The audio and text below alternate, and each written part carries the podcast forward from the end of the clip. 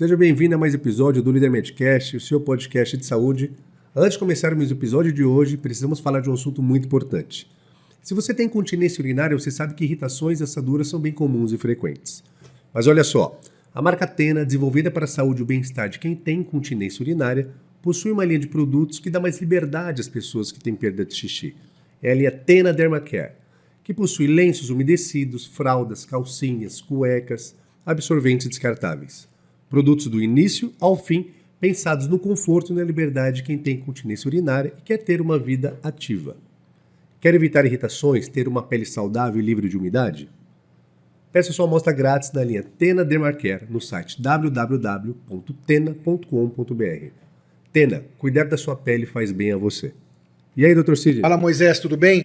Mais um episódio espetacular aqui do Líder Medcast para você, o seu melhor podcast de saúde. Mais uma vez trazendo aqui o nosso propósito, que é trazer para você informação de qualidade.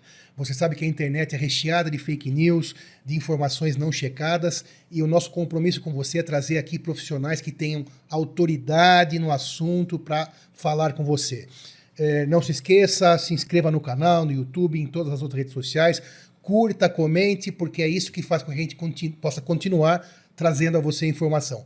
Hoje a gente tem a honra de receber aqui Dr. Frederico Félix, médico formado pela Faculdade de Medicina de Estadual de Rio Preto, pós-graduado em psiquiatria, atendendo em seu consultório, e hoje nos dá a honra aqui de dividir conosco o conhecimento. Frederico, muito obrigado, é uma honra recebê-lo aqui. Prazer é todo meu. É, eu fiquei muito surpreso com o convite, fiquei muito honrado e aceitei com muita alegria. É, o tema que nós vamos tratar hoje, é, na minha opinião, é central e quanto mais conhecimento de qualidade nós tivermos nessa área da saúde mental, mais nós vamos diminuir uma coisa chamada psicofobia, né? que a gente vê que é esse preconceito, essa resistência com os tratamentos em saúde mental. Né? Então, eu acho que aqui é um canal ideal, perfeito, para a gente tratar desse assunto. Muito obrigado. Vamos lá, então, exprimir o Frederico para trazer conhecimento para nós. Vamos lá. Doutor Frederico, seja bem-vindo novamente. Primeira pergunta, que já é o tema, né? O que é saúde mental?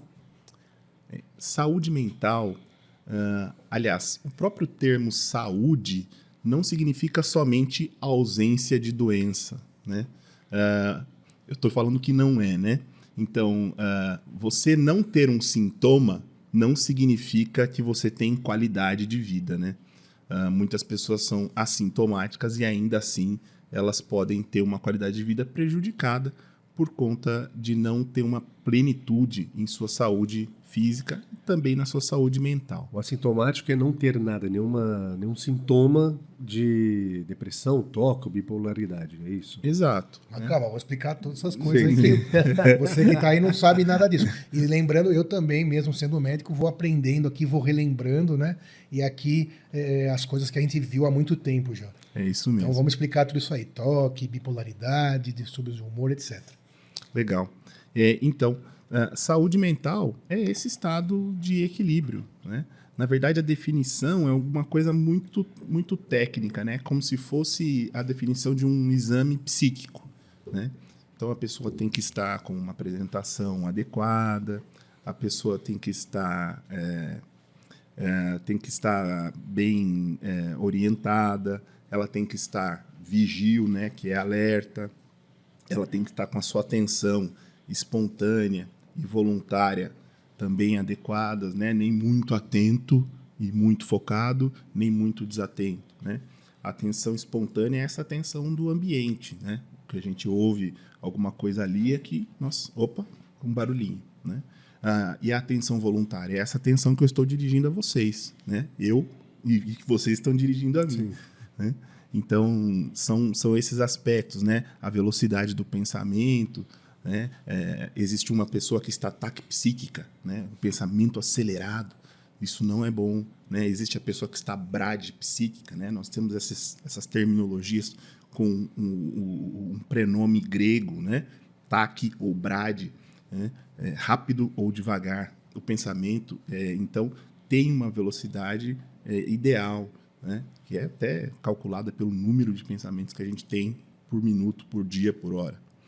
Uh, a pessoa ela tem que estar com a sua motilidade, mo, motricidade é, também preservada, né? Não pode estar tá, agitado, né? E nem pode estar sem reação nenhuma. Então essa definição ela vai, você vai descrevendo, esmiuçando um exame psíquico para a gente entender se essa pessoa está com a sua saúde mental preservada ou não, né? É uma coisa um pouco extensa, tem muito, muito termo técnico no meio, uh, mas talvez uma primeira vez na vida todo mundo devesse dar uma olhadinha na internet. Né? Uh, a gente tem boas referências ali. Eu indico uh, o compêndio de psiquiatria Kaplan e Sadok, e está disponível na internet, né? o nosso compêndio básico de psiquiatria. E ali, se você for checar exame psíquico, ele vai dar para você justamente a, a parte técnica da descrição desse exame. Né?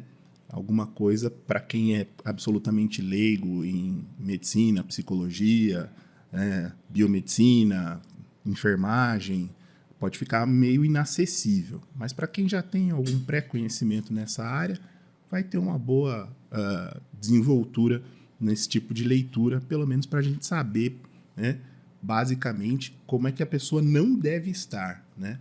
Mas é claro, na medicina primeiro você aprende o normal para depois aprender o desvio. Né? Então, uh, você vendo como a pessoa não deve estar, vai facilitando a sua compreensão do que é saúde mental. Muito bom. Então quer dizer que da parte da saúde mental, né, o Dr. Frederico explicou para nós o que deve ser observado. E a saúde mental em relação à saúde física, né? São duas coisas que talvez você que está aí desse lado separe de maneira abrupta. Você acha que você concorda com essa separação abrupta ou a saúde mental é completamente ligada à saúde física, igual é a gente tem aquele ditado, né? É, mente sã em corpo são, para traduzir em português.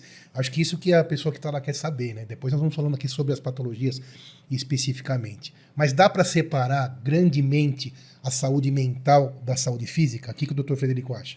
Acho impossível fazer essa separação. Né? É, o que vai na nossa cabeça, o que vai nos nossos afetos, o que vai no nosso humor, é, está intimamente ligado com a nossa saúde física. Então, se alguma coisa não vai bem, tanto na saúde física quanto na mental, o nosso corpo vai padecer de alguma maneira. Né? De alguma maneira vai haver sofrimento, de alguma maneira vai haver dor, de alguma maneira vai haver incômodo, de alguma maneira vai haver desvio, de alguma maneira vai haver prejuízo, de alguma maneira vai haver sofrimento. Portanto, uh, não existe essa separação entre saúde mental e saúde física, né? Nós fazemos essa separação para fins didáticos, né? didáticos, né? né? Para lidar com a coisa, né? Ela vai falar, ah, tá com dor de cabeça, então, ah, então é saúde física, toma uhum. uma novalgina, né? Ah, então, não, não, tá muito agitado, ah, então é saúde mental, não, é saúde, né? Deveria ser só uma coisa, saúde, né? Um termo é, único, um termo que agrega uh, ambos esses paralelos, né, de saúde física e mental. É uma são via uma de duas mãos. É uma via de duas mãos. E uma coisa, as duas coisas são uma, né? É uma saúde. Tem quem consegue entender isso, consegue ter uma saúde global, uma saúde verdadeira, que é o seu dia a dia da nossa vida. Quem conseguir entender isso, aceitar e buscar isso, vai ter uma vida bem melhor. Aqui eu entendo assim, né? Conseguir equilibrar a saúde física com a saúde mental numa coisa única, que é a nossa realidade. Não, tentar separar não dá certo. Então, como, como você mesmo falou, um desequilíbrio na saúde mental vai se transformar em alguma coisa ruim. Seja uma coisa que você se, sente objetivamente, ou até é, ou, ou coisas que você sinta, é, não sinta objetivamente, né? um quadro de ansiedade, por exemplo, ou uma coisa objetiva, uma dor, tá tudo interligado, tudo interligado. Tá tudo interligado. Muito bem. E em relação à saúde mental, voltando um pouquinho, quais são as doenças, já que nós estamos falando de saúde mental, mas elencando da, a primeira, a mais importante, a mais prevalente, que mais acontece né, na, na população? Qual que você ele, elegeria em primeiro? Depressão, Depressão. e ansiedade. Né? Inclusive, existe um dado muito é, importante trazido pela Organização Mundial de Saúde, que a depressão é o transtorno psiquiátrico que mais afasta a população economicamente ativa do trabalho no mundo. Então, ah, entre as doenças psiquiátricas, só, Fred? Não. Entre todas as doenças. Né? Dr. Sidney, médico do trabalho, né? é, também. Mas, uh, então, esse dado ele é central para a nossa compreensão da importância desse, é, dessa aceitação de que os transtornos mentais não são frescura do paciente, não é falta de Deus, não é falta de, de, de do que fazer, não é, não é que ele tem que ir lá carpir um lote, ai, se você fizer exercício você vai sarar, ai, pensa positivo que vai dar certo. Não, muitas vezes as pessoas precisam de um tratamento e não raramente esse tratamento é farmacológico, é com psicoterapia, é com atividade física, é com, com nutrição. Então, é, outra coisa também muito importante é não acreditar que um bom tratamento psiquiátrico está baseado só em remédio. Isso é uma mesa manca, com uma perna só. Né? E assim ela vai cair. É, o então, remédio, então, é um dos pilares. O remédio é um dos pilares. Quase sempre fundamental, mas ele é um dos pilares. Ele é um dos pilares, né? Existem outras atitudes de vida que são muito importantes para fazer esse completo uh, englobamento do tratamento em saúde mental, de maneira que o remédio é a primeira coisa que entra, mas também é a primeira coisa que sai. Né? E aí, quando sai essa perninha da mesa, as outras têm que estar bem firmadas. Né? Me alimentando bem, tô dormindo bem, tô fazendo minha psicoterapia, tô fazendo atividade física, tô bem estabilizado. Então, vou voltar a repetir esse, esse dado para vocês. Não é o infarto que afasta as pessoas do trabalho não é dor lombar, não é dor nas costas, não é dor no peito, não é queda, não é nada disso. A doença que mais afasta a população economicamente ativa do trabalho é a depressão. E como que um familiar, um colega, um amigo pode identificar para poder pergunta. encaminhar para o pro profissional? Muito boa pergunta mesmo. É, nós vemos algumas, algumas coisas é, que tem que sair de um princípio fundamental. Quando você olha para alguém e percebe que essa pessoa está em sofrimento ou está com a sua funcionalidade alterada, geralmente diminuída, ali a gente tem que focar nossa atenção. Né? Na depressão, alguns sintomas muito, é, muito específicos são critérios para fazer o diagnóstico. É, existem muitas, muitos sintomas e sinais, mas nós temos que ter pelo menos cinco sinais durante duas semanas. E no meio desses cinco sinais, um entre dois é obrigatório estar presente.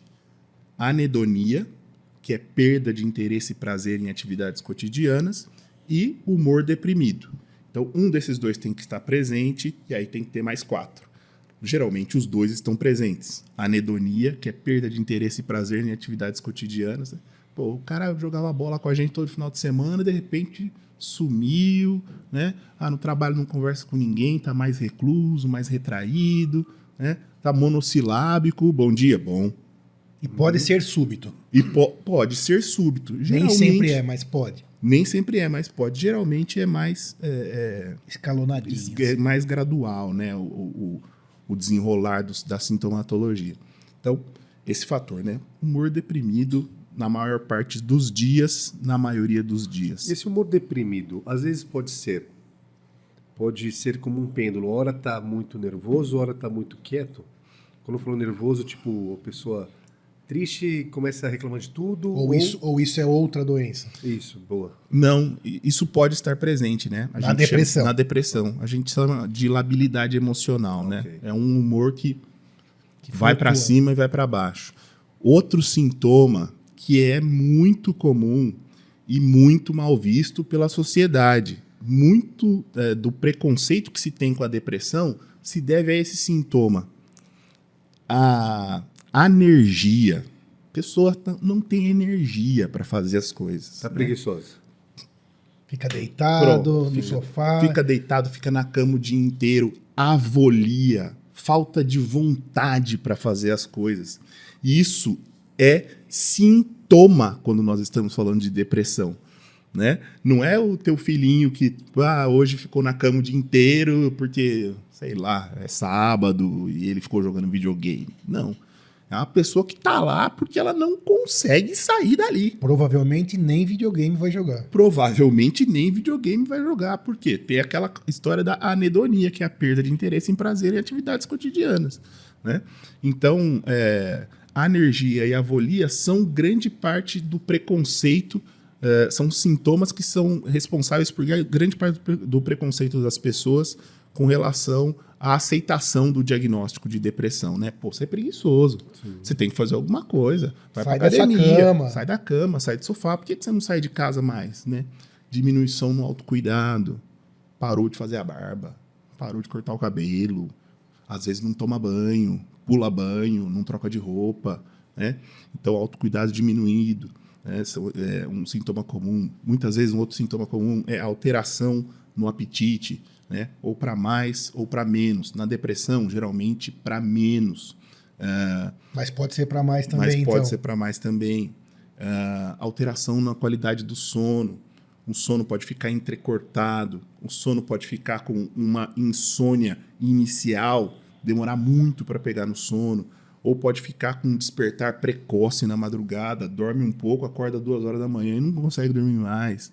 Né? Pode ficar entrecortado, dorme, acorda, dorme, acorda, dorme, acorda, de modo que o sono não será reparador, de modo que o sono não será um sono é, adequado.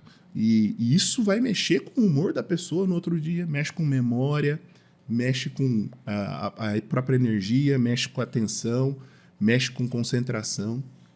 Então, esses sintomas são os mais comuns, né? É, o isolamento social é muito comum, né? É, nem sempre a primeira palavra que você vai ouvir de um deprimido é estou triste. Nem sempre. E talvez, muitas vezes, ele mesmo não tenha percebido. Então, muitas vezes. isso que é importante. Muitas Porque, vezes. como você perguntou agora, Moisés, você, como que você pode ajudar? Né? Sabendo aquela pessoa que está ao seu lado todo dia, você conhece aquele padrão, como o Dr. Fred falou. Pode chamar de Fred? Claro. E doutor Frederico, doutor Fred falou, você vai identificar esse fator, né? A gente que está sempre junto, né, Moisés? Eu sei como é a sua dinâmica. Sim. Você sabe como é a minha dinâmica. Né? Você fala, ué, o Sidney está sempre falando isso, gosta de falar daquilo, de repente faz uma semana que não falou mais. Né? Ou não fez a barba, ou, né? Cortar o cabelo, no meu caso, não, não vai fazer diferença. Mas, e o que, mais import, o que de mais importante você falou até agora, Fred, é sobre o preconceito. Eu acho que esse é o ponto que a gente mais deve aqui gastar nosso tempo falando ali para quem está nos ouvindo. Nunca pense. E, em algum momento da nossa vida isso passa pela cabeça. Eu confesso, eu mesmo, né, antes de aprender, lá no tempo de faculdade, 18, 19, 20 anos, passa pela tua cabeça que ainda não você não está formado, né? Pô, será que a pessoa não está exagerando? Será que é frescura? Será que está encenando por algum outro benefício? Isso é um absurdo. A pessoa está naquele momento doente. E não adianta você falar, saia dessa cama, vai para academia, vai para o trabalho. Não, isso não vai ajudar em nada, porque não tem uma força sobrenatural que vai levantá-la. O que vai levantá-la é encaminhamento para um psiquiatra, para um tratamento adequado, como muito bem explicou o Dr. Frederico, usando esses pilares. E outra coisa, psiquiatra, gente, é apenas um médico como gastro, como cardiologista, como urologista ou como ginecologista. Não há de se ter nenhum tipo de preconceito, nenhum tipo de, de problema, nenhum tipo de tabu. Né? Eu ainda diria, eu sempre falo para os meus pacientes, na verdade, que o psiquiatra, junto com o cirurgião, são os dois médicos, são as duas especialidades mais importantes. O psiquiatra, logicamente, pela quantidade de de problemas né, que a gente tem nessa área, e é natural, porque o mundo envolve hoje muita informação, muito estresse, né, e também não se vive sem estresse, e o cirurgião, porque ele opera e resolve. Então, mas o psiquiatra está até acima disso. Duvido alguém que está assistindo que não tenha passado algum momento na sua vida. Ou conhecido alguém.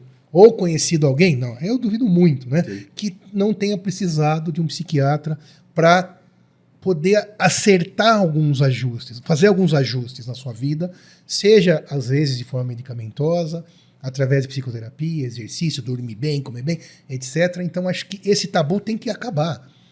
E é, existe esse tabu ainda, você acha, grande Fred? Muito. Muito, né? Muito, Porque eu, como não sou psiquiatra, eu fico imaginando você, né? Tem muita gente que vai meio escondidinho no psiquiatra. Muito, muito, muito, muito. Olha aí. As pessoas morrem de orgulho de falar assim: esse é meu cirurgião plástico. Olha só aqui. Olha aí. Boa. Olha, fei- olha, pôs um bum, bum, bum, ficou lindo, me pôs um peito, e é isso aí, esse é meu cirurgião plástico, né? E mostra o cirurgião plástico dele. Né? Psiquiatra nem comenta. Ux, pelo amor de Deus. Falar isso aí na roda de família, né? Vai falar, meu Deus, você tá indo médico de louco, né? Outro termo também que é muito inadequado, né? E é psicofóbico, né? Você não chama ninguém de louco. É uma pessoa que pode ter um transtorno mental grave. E isso não é mimimi.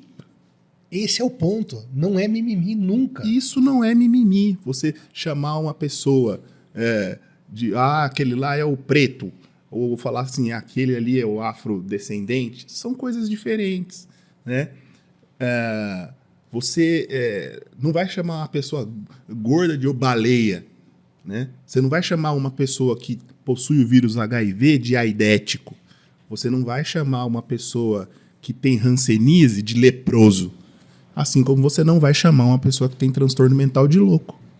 Tá? Então, fazendo essas comparações, eu acredito que fica um pouco mais fácil, mais tangível de se compreender o peso que essas palavras trazem, a estigmatização que isso representa, e esse estigma é uma coisa que impede que as pessoas procurem a especialidade, ou dificulta o acesso, atrasa o início de tratamento, ou, e piora o sofrimento.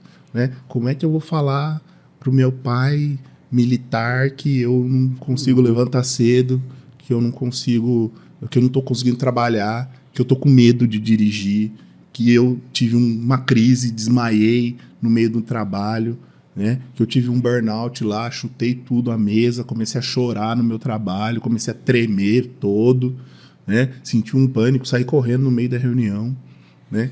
E aí a pessoa não procura, né? Ou demora muito para procurar. Por isso que a gente pega caso muito grave, porque a pessoa já está muito adoecida. Se tivesse procurado no começo, ó, não, tranquilo, pô. Ixi, não tô dormindo direito faz duas semanas. Vou dar uma passada lá no psiquiatra, vou ver o que, que ele acha disso e tudo, né? Pô, tô- nossa, tive um negócio aqui no, no meio do trabalho, meu coração disparou, tive uma dor no peito. Primeira coisa, claro, investigar a parte é, clínica, mas em, num segundo momento, você foi no médico, foi no cardiologista, né? Que também ninguém tem medo de ir. foi no cardiologista, né? Não, não, seu coração tá bem, você não tá infartando. Pô, tá- essa dor no peito pode ser o quê? Pode ser uma crise ansiosa, né? Com quem que eu vou falar sobre isso? Com o psiquiatra, na maior tranquilidade. Tem como uma pessoa tá fazendo atividade física, se alimentando bem, tá trabalhando, tá fazendo tudo, e de repente se encontrar no estado deprimido, Tem. Infelizmente, sim. Mesmo fazendo tudo certinho. Mesmo fazendo tudo certinho, né? Mesmo não tendo nenhum problema grave na Mesmo- vida, mesmo não mesmo tendo não nenhum tendo nenhum grave. óbice, nenhum, nada, nenhum estresse absurdo, nenhum fato. não são a Agudo. maioria, não são Claro. a maioria dos casos, são minoria, né? Que é uma coisa que a gente chama de depressão primária ou intrínseca, né? Ou seja, não for nenhum fator externo desencadeador daquilo, né? É uma coisa genética.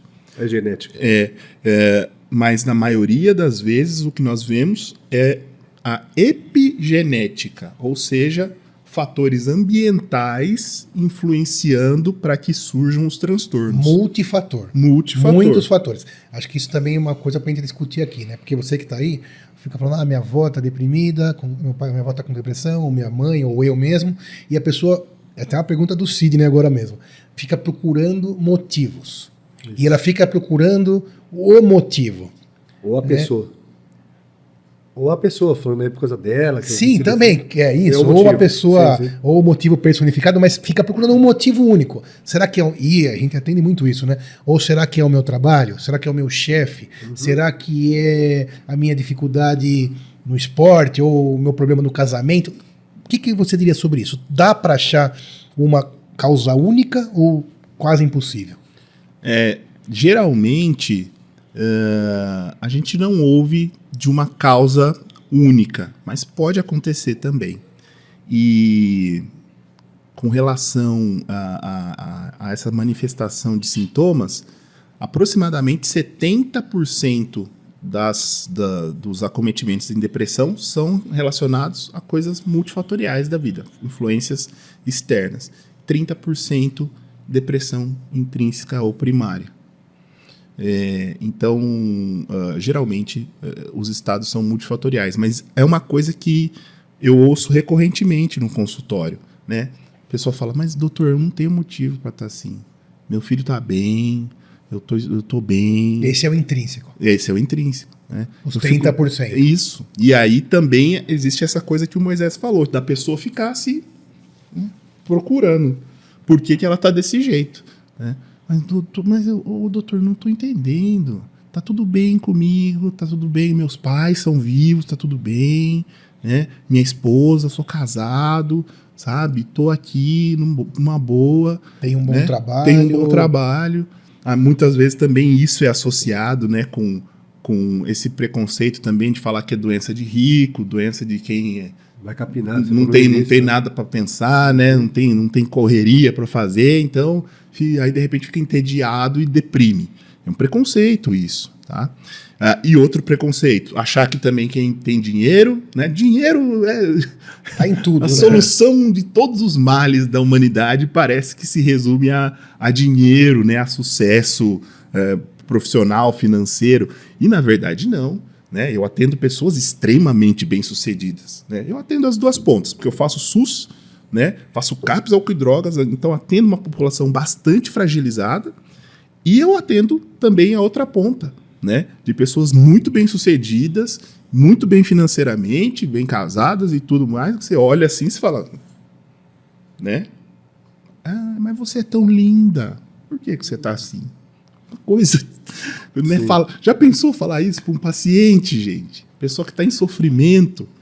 Né? Então a tristeza de uma mulher bonita, de um homem bonito, de uma pessoa abastada não é legítima eu não vou reconhecer a dor psíquica dessa pessoa. E na prática é a mesma, né? É, é a mesma. mesma. O sofrimento é o mesmo. É a mesma, é a mesma Porque não dor. escolhe sexo, raça. Exato. Nada disso, é a né? Mesma, é a mesma dor. É a mesma dor. No SUS é cheio de depressão, ansiedade, doenças. Com a pandemia deve ter se Pô, muito boa, muito intuitiva e muito boa a sua colocação, mas é sim, realmente com a pandemia aumentaram os casos de ansiedade, aumentaram os casos de pânico, aumentaram os casos de toque.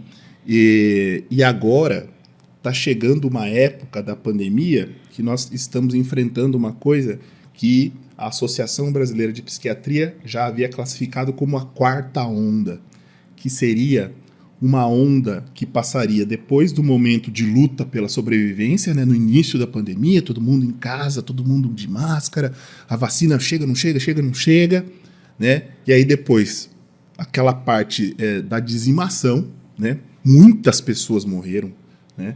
Quem, quem de nós aqui não conhece, né? É contar até três. Pelo né? menos um. Se não foi um, da, ó, foi um, meu amigo da minha, de alguém, né? Foi o pai do meu amigo, ou foi perdeu gente na própria família, claro. né? Ah, negócios, né? Fechando, né? pessoas indo à, à, falência porque tinham um negócio. Ó, eu tenho um serve festas na ah. pandemia. Essa pessoa ficou como, né? Provavelmente, se não tinha muita estrutura, essa pessoa vai à falência. Então, nessa quarta onda, nós estamos lidando já com pessoas que estão de luto, nós estamos lidando com pessoas que tiveram uma derrocada financeira, nós estamos lidando com pessoas que tiveram perdas graves, né? Então muitas ficaram com um estresse pós esse trauma que foi perder um, dois, três parentes, perder o negócio, perder o chão financeiramente, né? Há, há, pouco tempo eu, eu atendi um casal que perdeu tudo, né?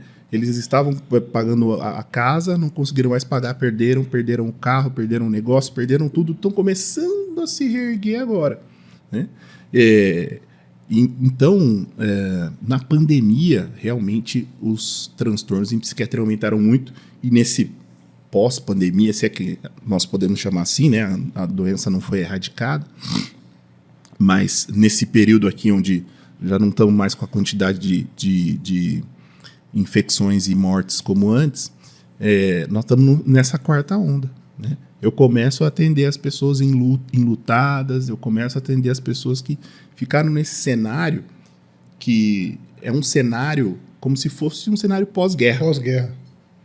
Hum, um Perfeito. cenário pós-guerra. E eu acho que puxando dessa sua fala, né, você que está aí também, né, a gente deve mais uma vez voltar para a situação que não tem que se ter tabu para procurar ajuda, porque o ser humano ele precisa de um equilíbrio. Então imagina você que perdeu um ente querido, está em luto, ou que teve um problema no trabalho, está tentando se recuperar. Nem sempre é possível você sozinho voltar ao seu equilíbrio. Então não não é, não tenha vergonha, procure ajuda. Né? Como a gente falou aqui desde o começo, esse tabu é muito grande, na verdade, né, Fred? Então a gente falou desde o começo: procure um psiquiatra, procure ajuda e você não vai se arrepender. Quando você procurar, você vai descobrir o quão, quanto tempo você perdeu. Essa é a realidade. Porque as ferramentas que a medicina tem hoje e o psiquiatra tem hoje para te tratar e tirar daquele ponto de doença para um ponto normal são incríveis. E uma coisa que o Fred falou aqui no começo muito legal, como eu poderia dizer isso? Uh, ninguém gosta de tomar remédio. Posso falar assim? Pode. Eu não gosto de tomar remédio. Já tenho uma certa idade, então às vezes eu preciso de alguns remédios, né? Mas ninguém quer, ninguém gosta de tomar remédio, mas às vezes é necessário. Sobretudo os remédios relacionados à tua mente. Faz parte, acho que você lá pensa, ah, mas isso vai me deixar estranho, isso vai me deixar triste ou mais feliz demais. Não, o psiquiatra vai ajustar a medicação e a dose em relação à tua patologia. E como o Dr. Fred falou no começo, uma hora essa medicação é a primeira que entra, mas também ela é a primeira que sai. O que você vai ajustar junto com o seu psiquiatra, com o psicólogo, é a sua, é, a sua rotina de vida. Né, em relação a dormir, em relação a fazer exercício, em relação também a dispor de alguma coisa, algumas coisas na sua vida que não te fazem bem, por que não?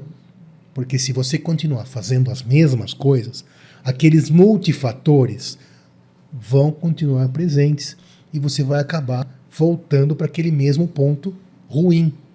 Não é verdade? E a, o psiquiatra, a psicoterapia vai te puxar essas essas, essas instruções, vai ajudar você a puxar. Não tenha vergonha. Ninguém é super-herói. Ninguém é super-herói. Ninguém é super-homem. Não dá para você não ter um relacionamento pessoal com é, para te ajudar nessa situação. Né? Então isso é muito importante. Quebre esse tabu. Quebre na tua família, com os teus amigos. E precisou de ajuda, não tem nenhum problema ir ao psiquiatra. Nenhum. Exato. É, é como ir ao ginecologista. Exato. Gostei muito dessa fala aí. Podia Podia estar gravando essa tua fala para passar depois.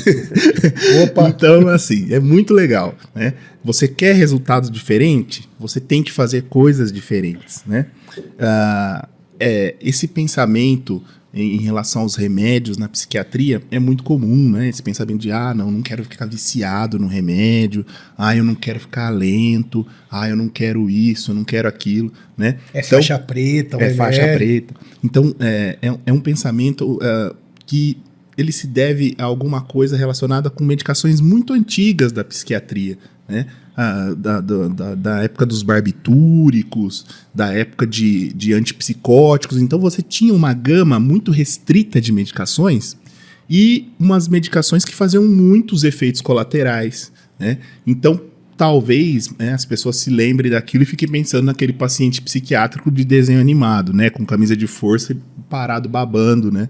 Ou algum parente mais velho que teve, que tomava medicações mais, mais pesadas e, e, e, acabava ficando num estado meio letárgico, né? lentificado, sonolento. É, é, então, assim, uh, atualmente as medicações elas são muito uh, específicas, né? elas são muito uh, direcionadas para agir naquele determinado local, fazer o trabalho delas e devolver a tua funcionalidade. Na psiquiatria, a gente não busca anestesiar ninguém, nem dar barato em ninguém. Né? Então, você não procura o psiquiatra para, ai, doutor, não quero sentir nada, né? Quero ficar anestesiado, né? Ah, doutor, então quer dizer que eu não, nunca mais vou ficar triste se eu estiver tomando uma fluoxetina? Não, meu amigo, você vai entristecer sim. Se acontecer uma coisa ruim com você, com a sua família, você vai ficar triste. Você vai chorar. Ainda, ainda bem. É, ainda bem. Então, está funcionando normalmente. Exato. Triste a pessoa deprimida ficar triste? Não Qual é a diferença de. Ah, boa. De, depre- de- um estado deprimido e Tristeza. tristeza. É, a diferença é a seguinte: a tristeza ela é um estado agudo e passageiro, transitório, né? Na depressão, a gente vê uma queda de funcionalidade durante um tempo de pelo menos duas semanas consecutivas, pelo menos, né? Esse é um dos critérios diagnósticos Com ou sem motivo. Com ou sem motivo. né? Então, a, não, a medicação não é para não sentir, né? E nem é pílula para felicidade. Como já chamaram a fluoxetina, Como por já chamaram a exemplo, né? fluoxetina, por E exemplo. pílula da felicidade, não é, nada disso. Não é nada tem disso. mágica, né? Não. Assim como o gastro não faz mágica, o psiquiatra também não faz mágica. Usa as melhores ferramentas, né? Isso.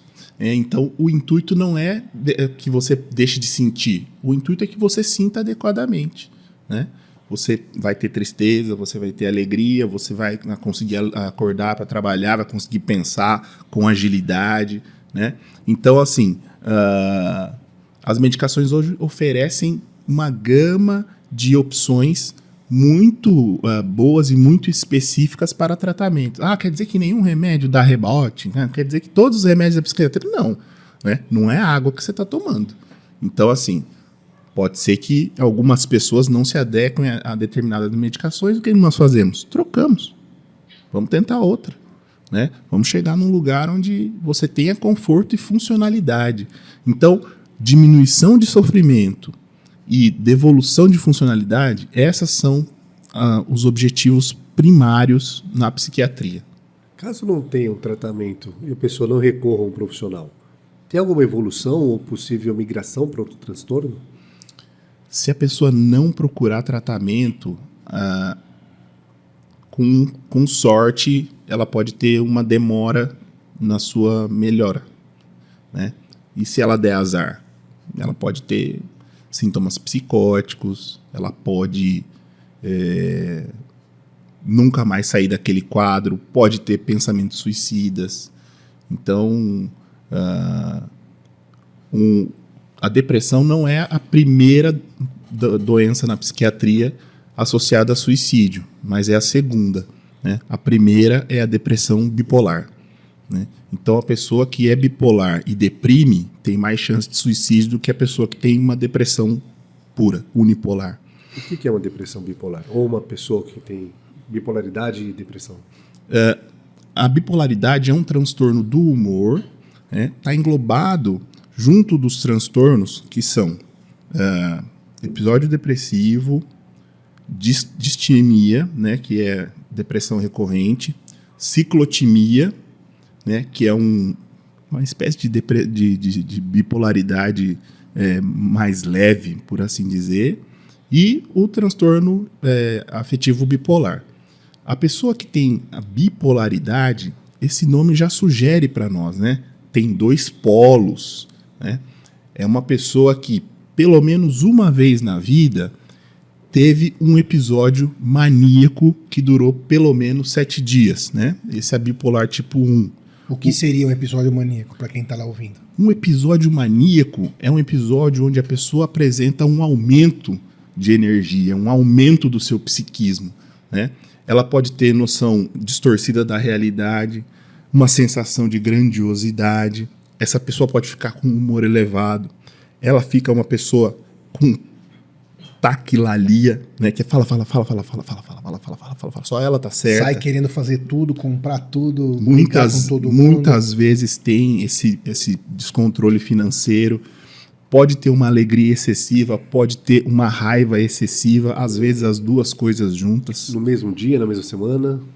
Na verdade, o bipolar ele cicla com ciclos mais longos, né? O que liga e desliga a chave no mesmo dia, por exemplo, tem mais chance de ter um transtorno de personalidade, né? Um dos mais, mais comuns é o transtorno de personalidade borderline. Então, você acordar rindo e dormir chorando não significa que você é bipolar. Né? E outra coisa também, antes de você ficar apontando o dedo pro seu amiguinho e falar que ontem ele estava rindo e hoje ele está de mau humor e que ele é bipolar, é, é uma coisa que é complicada, porque o transtorno afetivo bipolar é extremamente grave. Tá? E é um dos transtornos em psiquiatria que tem o mais forte canal, o canal genético. Ou seja, ligar o radar. Se apareceu alguém que teve um surto maníaco na família, se apareceu alguém que é bipolar, um outro parente também vai ser. Né? Geralmente tem essa, esse canal genético mais forte, junto com esquizofrenia, junto com toque. Né? E, então, no, no episódio maníaco, a pessoa tem menos necessidade de sono, ela não dorme, ou ela dorme muito pouco já acorda ligada no 220. Né?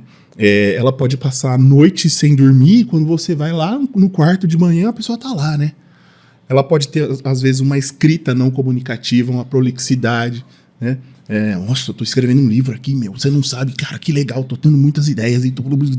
fala, fala, fala, fala, fala, né? E nossa, eu vou, eu vou estourar aqui. Ah, eu já sei, eu tive uma ideia. Eu vou pegar todo o meu dinheiro guardado e vou comprar criptomoeda, porque vai dar certo, porque vocês são tudo, todo mundo vira burro, né?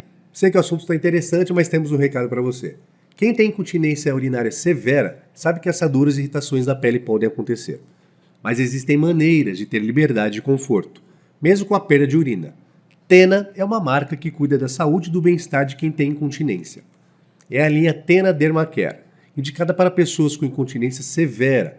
Possui uma rotina de cuidado de três passos para deixar sua pele saudável, cada produto com uma função. Para manter a pele seca, use a fralda ou a calcinha, cueca, absorvente descartável na limpeza da pele. As toalhas umedecidas possuem vitamina E, ajudando na hidratação e conforto. E para manter a pele protegida, use os cremes barreiras, que são lançamentos da linha Tena Dermacare. São dois: o creme barreira para hidratação extra e o creme de zinco para peles sensíveis. Quer ter uma pele saudável e livre de umidade? Conheça a linha completa em www.tena.com.br. Tena, cuidar da sua pele faz bem a você. Ninguém mais tem razão. O bipolar, ele, ele tá sempre com a razão. Mas ele verbaliza ou só pensa? Verbaliza. Verbaliza. Né? Muito. Então, ó, Então- o, o, o, o, o dinheiro é meu, eu sei o que eu tô fazendo, ninguém manda em mim, vocês são tudo uns burros atrasados, eu vou ficar milionário e vocês aí vão ficar tudo para trás, né? A pessoa fica grandiosa, com humor elado, elevado, expandido, né? Ela te invade, ela pega em você, ela pega nas suas coisas. Então, é, o, o bipolar ele fica expandido, né, num, num episódio maníaco que tem que durar pelo menos sete dias, né, consecutivos. E é nessa, nessa hora aí que a pessoa pode é, traiu a esposa, é, fez uma compra absurda, né, voltou para casa com quatro pares de sapato é, e no final nem usou, deu para algum amigo, fica, que pode também ter essa coisa prodigalidade, né, que é compra e dá, compra e dá, compra e dá, né, gasta dinheiro. Vamos lá que hoje eu estou pagando a rodada, né? Pode ter uma tendência maior a- ao abuso de álcool ou outras drogas, porque ele já está se sentindo elevado, então ele quer manter ali mais, mais para cima ainda. Então vamos beber. Vamos, vamos usar uma anfetamina. Vamos, né? É, é, e essa época aí é uma época assim devastadora. Né? São Isso poucos dias devastadores. desorganiza a, A vida, vida da pessoa. Né? Se, é um, se é um cara de família, se é uma moça de família, pode, sim, pode ter muito mais chance de se envolver com situações de risco. Né? Ah, foi lá no, no- no Bahamas, lá, né? Aí pegaram ele lá fazendo o quê? E o sujeito é casado, o sujeito né, normal na vida, nunca fez isso, nunca deu esse tipo de trabalho, né? Pegaram ele lá. Então, assim, é, é, a mulher pegou e saiu com o chefe, né? Falou, pô, ela não é dessas coisas, nunca foi assim, né? Por que que tá acontecendo isso agora? Mas isso são gatilhos ou disparo que é no meio da vida, na adolescência? Geralmente é no adulto jovem que acontece a primeira crise. Muitas vezes esse episódio maníaco pode ser desencadeado pelo uso de álcool ou outras drogas, tá? Mas nem sempre. Ah, outra coisa importante: o bipolar passa a maior parte do tempo deprimido e a menor parte do tempo em mania ou hipomania. Outra coisa importante: é um diagnóstico difícil. Demora em média 10 anos para fechar esse diagnóstico. Mas deixa eu até falar uma coisa interessante em relação a isso, a sintomas, né? Já está aqui falando sobre depressão, sobre entrou um pouquinho agora em bipolaridade. É, veja você que está aí. Você vai lá no gastro, então ele pede para você uma endoscopia, por exemplo, um exame de sangue, fecha um diagnóstico. A colega vai lá no, a, vai lá no ginecologista, faz um Papa Nicolau, faz um exame de toque, pede exames de sangue. Então, psiquiatria é a mesma coisa. Né? Você vai levantar, você vai trazer para o teu médico, vai ser diferente, que não vai ter um exame de sangue, às vezes tem também, né?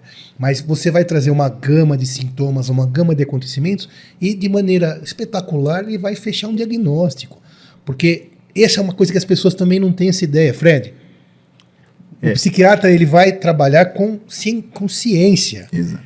De anos de observação, de anos de estudos científicos para falar isso aqui é bipolaridade, isso daqui é esquizofrenia, isso daqui é depressão maior, isso daqui é isso, isso, isso, ansiedade, etc. Então, isso também precisa ficar claro. Não é nenhum tipo de eh, situação filosofal.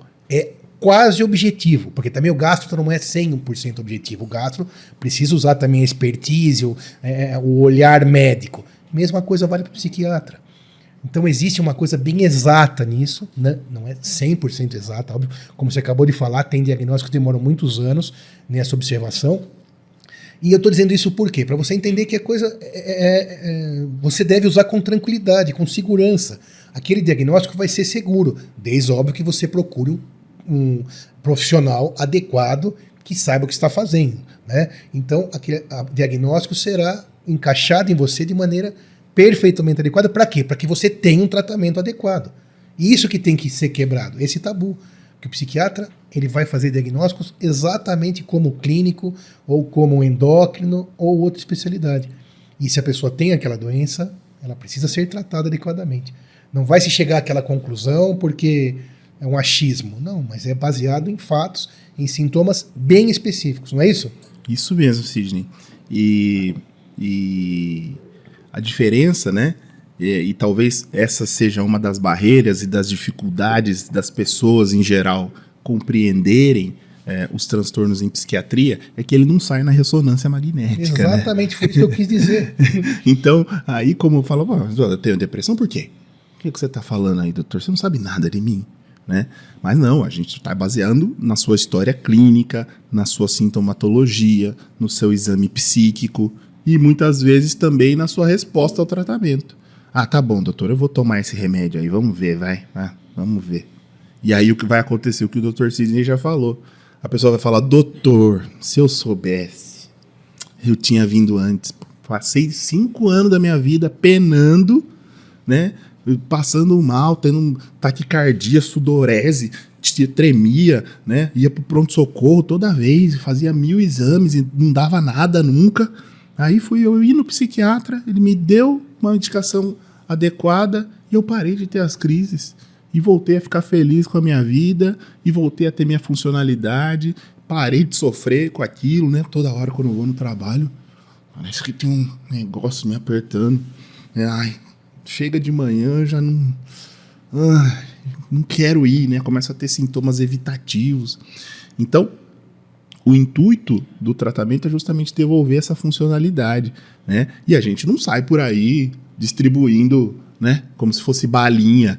Eu- muita gente passa em consulta comigo e eu digo, olha, meu amigo, adeus, viu? Vai com Deus que o seu problema não é aqui, né? Você não precisa tomar remédio. Você precisa de algumas mudanças, talvez comportamentais. Vai para o psicólogo, né? É, você precisa de mudanças no seu estilo de vida. Você precisa de mudanças na sua rotina. Mas ele precisa começar de algum jeito. Precisa Então, começar Ele de começou procurando psiquiatra. Isso. Tudo bem. né? Sim. E aí você vai falar, nesse seu caso, eu nem vou te dar remédio porque você não precisa. Exatamente. Tem certeza? Sim, baseado em tudo que você viveu, tudo que você estudou. E aí, quais são as outras alternativas do problema que você estava falando, né? Bom, atividade física, psicoterapia, é, melhora da qualidade do sono. É, agora, os comprovados, os pilares comprovados, né? é, é, que tem mais é, Eficácia. eficácia cientificamente falando, são a terapia cognitivo-comportamental, é, atividade física, qualidade de sono. Você precisa dormir.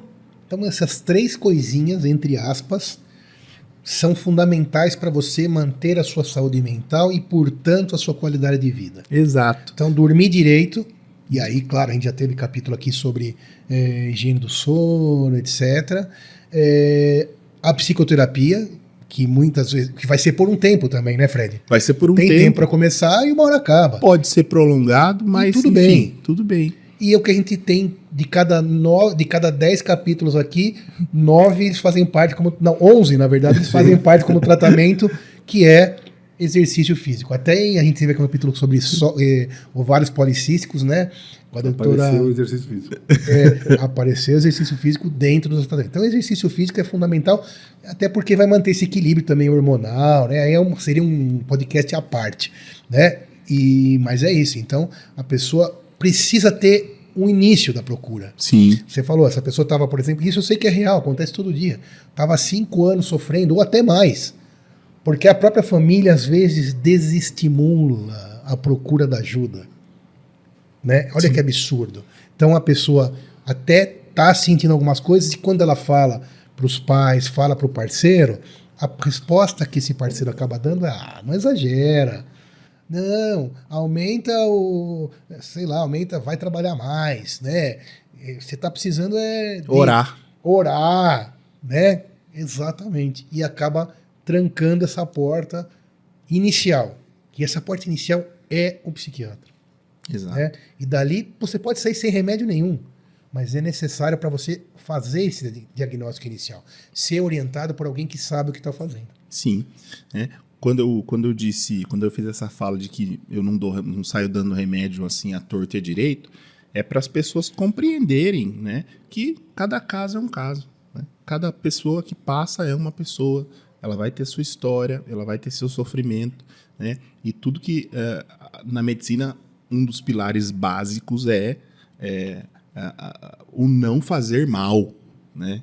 Então, vem antes de fazer bem. é não fazer mal. A automedicação parece interessante, mas é desastre. Desastre de certo.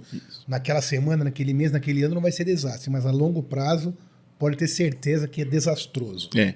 Falando em desastre, né? Aqui o país do carnaval, do futebol, da vida fácil, da malemolência. Nós somos campeões em uma coisa. Brasil campeão. Brasil é o campeão do uso da medicação.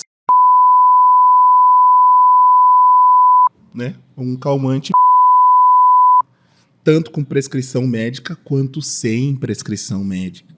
Uma medicação que já está comprovada que a longo prazo é muito viciante, que a longo prazo vai mexer com memória, que a longo prazo pode até precipitar o início de doenças demenciais.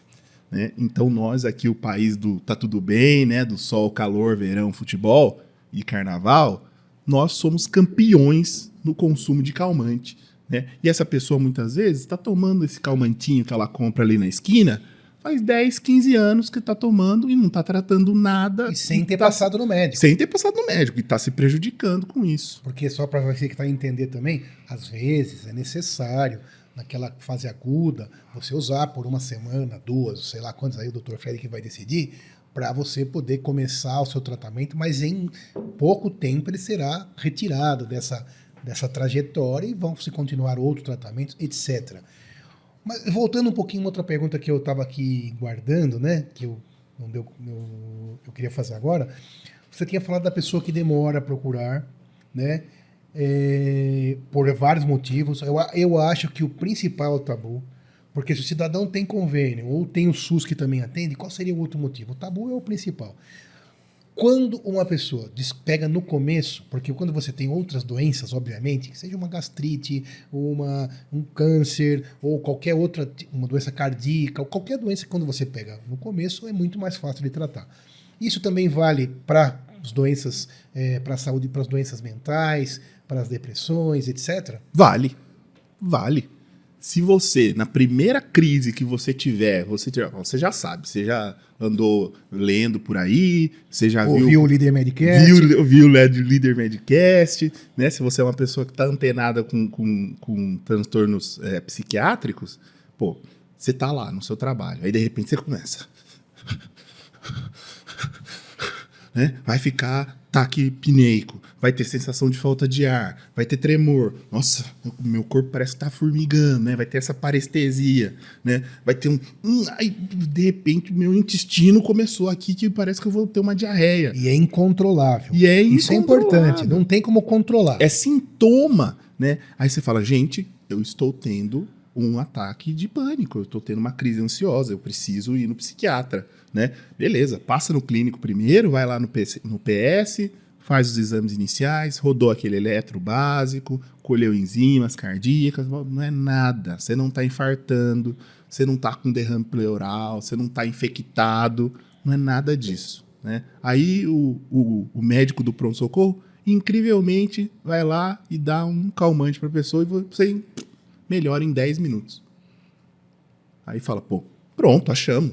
Na bingo. O que, que você precisa fazer? Ir no psiquiatra. Aí a pessoa fala, poxa, eu tive uma crise ansiosa. Eu vou no psiquiatra. Foi lá na primeira, na segunda. É muito mais fácil a gente reverter os sintomas. O tratamento, é, os tratamentos em psiquiatria geralmente são prolongados. São mais longos, ok. Mas ela vai fazer o prolongado mínimo. Ao invés de fazer 10 anos, vai fazer um ano. Em vez de fazer cinco anos tomando medicação, vai fazer um ano tomando medicação. Tocou num assunto super importante, né? Porque você às vezes vai ao psiquiatra e aí o psiquiatra te prescreve lá algumas medicações importantes. Não há necessidade de falar os nomes aqui de medicações. Mas você, então, em três semanas, por exemplo, você fica ótimo. E aí você comete o maior, um dos maiores absurdos também, que é parar de tomar medicação por conta própria. Gente, aí você vai ver o que é ir ladeira abaixo. E aí, aquilo que era simples se transforma numa coisa ultra complicada. Aquele tratamento que era para ser um ano, um ano e meio, passa a ser muitos anos, né? É, exato. E acontece isso lá com você também? No... E, e no SUS também acontece, acontece isso? Acontece em todo lugar. Com todo mundo. ai, ai, é, é uma coisa assim incrível, né? É o, é o, é o. Ai, já sei, né? Tive uma ótima ideia. Tomei, melhorei e vou parar de tomar, né? Aí pronto, volta com sintomas muito mais agravados, muitas vezes, né? Com sorte volta com os mesmos, mas às vezes piora mais. E o né? universo também existe? A pessoa não querer parar de tomar o remédio? Existe. Existe gente que fica muito apegada à medicação. Mesmo né? bem já. Mesmo bem, e mesmo a gente tentando fazer o desmame, ela não quer parar. Né? A, as medicações, é. existem muitas medicações na psiquiatria que são para uso muito prolongado mesmo. Né? Mas o ideal não é fazer isso. Né? Então, uh, existem pessoas que vão ao consultório e aí contam para mim assim: ah, doutor, faz 30 anos que eu tomo esse comprimidinho de fluoxetina de 20 miligramas. Tá fazendo mais nada no seu, no seu organismo isso, né? Você toma porque você é amigo dele. Não é a falta de, desse comprimidinho. Já, já tentou desmame alguma vez, né? A fluoxetina é fácil de desmamar, né? Particularmente fácil, entre aspas, porque tem uma meia-vida muito longa no organismo, cerca de 14 dias. Então, você vai diminuindo aos poucos. E né, muitas vezes dá até para retirar é, é, subitamente, se for dose baixa. Então, assim, é, se essa pessoa está tendo um acompanhamento de perto mesmo, o psiquiatra não vai ficar prescrevendo para Dona Maria uma, uma fluoxetina há 10 anos. Né? É que geralmente a pessoa muda de cidade, muda de médico, eu já estou tomando e estou bem, e aí vai nessa, né? Não precisa de receita, às vezes. Às vezes. Dependendo da medicação. Dependendo da medicação, né? É. Mas assim, é, o que acontece muitas vezes é isso: falta de um acompanhamento bem direcionado com um profissional só, sei lá, com dois, se possível, apenas, né? Para, olha, a gente colocou isso, tal data, se apresentou melhora em tal data, você ficou tanto tempo estabilizado, agora a gente vai tirar o remédio, né? Esse é o intuito, a gente fazer um ciclo. É um ciclo para ter começo, meio e fim. A minoria das doenças em psiquiatria são crônicas. A maioria são tratáveis em ciclos.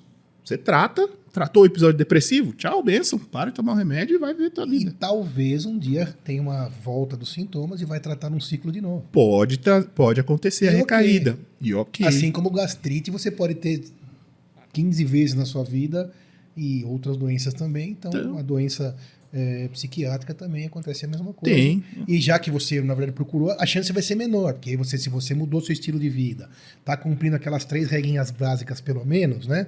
Você vai conseguir diminuir muito a chance de ter uma recaída, né? De ter, a- ter a volta desses sintomas. Pois é, exatamente, né? Não é porque você infartou e colocou um stent que você nunca mais vai infartar. Você continuou fumando, você continuou sedentário, você continuou comendo picanha todo dia, você continuou tomando cachaça todo dia, você vai infartar de novo, né? Então, por isso, esse pensamento se aplica.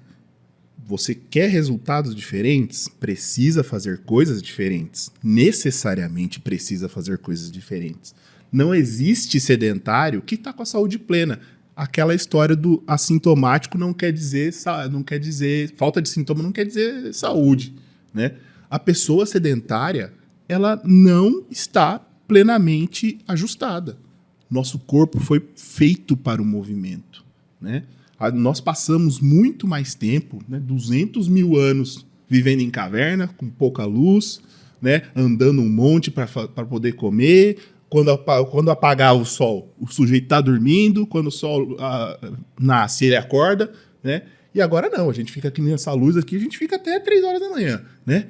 Comer um dia inteiro, é muito fácil arrumar comida. Por isso que a gente deve, todo mundo gordinho. Né? A gente não faz nada, fica todo mundo trabalhando sentado, no ar-condicionado, né? na luz artificial. Então, quer dizer, o nosso cérebro não evoluiu tão rápido quanto, quanto, a, Quanto a civilização, né? quanto as condições externas. Né? Nós, enquanto seres humanos, fomos muito mais cavernícolas do que nós somos é, urbanos agora. Né? Então, as condições de vida que o nosso corpo está mais adaptado são as condições de vida daquela época lá das cavernas. E isso afeta a saúde mental diretamente. Drasticamente. A quantidade de informação que está na nossa cabeça, a quantidade de estímulo que nós temos, né? A todo momento. Eu- ah, deixa eu ver se eu tenho uma curtida.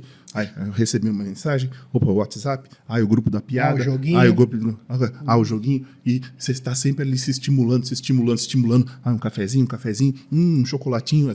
Então, quer dizer, você está jogando teu cérebro para um lugar onde, né? O que, que você tinha que fazer antigamente? Sobreviver.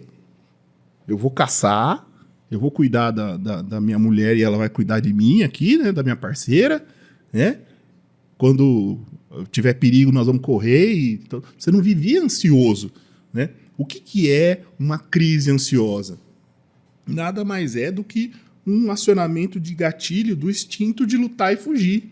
Né? Inclusive, os sintomas que você apresenta numa crise ansiosa são todos sintomas relacionados a uma disparada adrenérgica, uma disparada de cortisol e adrenalina, que faz você ter todos os reflexos necessários para você lutar pela sua vida, ou se você vê que não dá para lutar, pernas para que te quero, né? Respiração mais, mais é, é, rápida, né? Coração batendo mais rápido, mandando mais sangue para os membros. Às vezes passar mal, por quê? Porque o sangue sai das vísceras e vai para os membros. Por quê? Porque eu preciso usar isso, né? É, dilatação pupilar, né? Boca seca, sem salivação, né? Muitas vezes solta o intestino porque, pô, tem que ficar leve. Muitas vezes dá sudorese porque se eu for brigar, ó, tem que estar liso, né? A, a- a coisa não pode me pegar, né? Então isso são instintos de sobrevivência básicos, né? E aí, é, atualmente o que acontece? Tá o botão do alarme ligado e tá tocando e você tá super ansioso com esses sintomas todos, só que não tem ladrão entrando na loja. Não tem tigre dente de sabre chegando. Né? Então a gente tá tão estimulado que fica assim, né? E o grande segredo para poder viver bem é chegar num equilíbrio. Porque essa ansiedade, esse estresse, tem a parte boa também, porque senão você ficaria numa zona de conforto eterna e não conseguiria ter nenhuma evolução. Até a própria evolução humana mesmo, das gerações, vão levando esses, esses genes, ou da forma ah, da epigenética, ou não se sabe exatamente como, né? Da própria evolução natural mesmo. né? E é importante que você não ache também que ah, só porque eu estou fazendo um monte de coisa eu estou doente. Não, contrário. Só precisa achar o equilíbrio. Lembrar daquele momento que você passou do termo e você precisa de ajuda. Quebrar esse tabu, a quem está vendo, o amigo, a família, direcionar ao profissional, que é o psiquiatra, sem dúvida nenhuma. Muitas vezes vai começar no cardiologista, né? Que está com batedeira, vai começar no gás, que está com dor de estômago, vai começar eh, em outros profissionais, no neuro, que está com dor de cabeça, mas vai, muitas vezes, precisar do psiquiatra para fazer o diagnóstico adequado, que na realidade você perdeu esse equilíbrio no seu corpo e sua mente. E como a gente disse aqui, o tempo todo eles são indissociáveis. Né? As coisas caminham sempre juntas e é assim que a gente pode ter a melhor saúde possível. Muito bem, vamos aqui caminhando para o final. O Fred, eu fiquei sabendo que lá no seu Instagram, que está bombando, aliás, né? E todos os bons profissionais certamente é, é, tem sucesso em relação a tudo isso. Você faz um programinha lá, né? Um esqueminha que é qual é a música, é isso? Eu faço. E aí?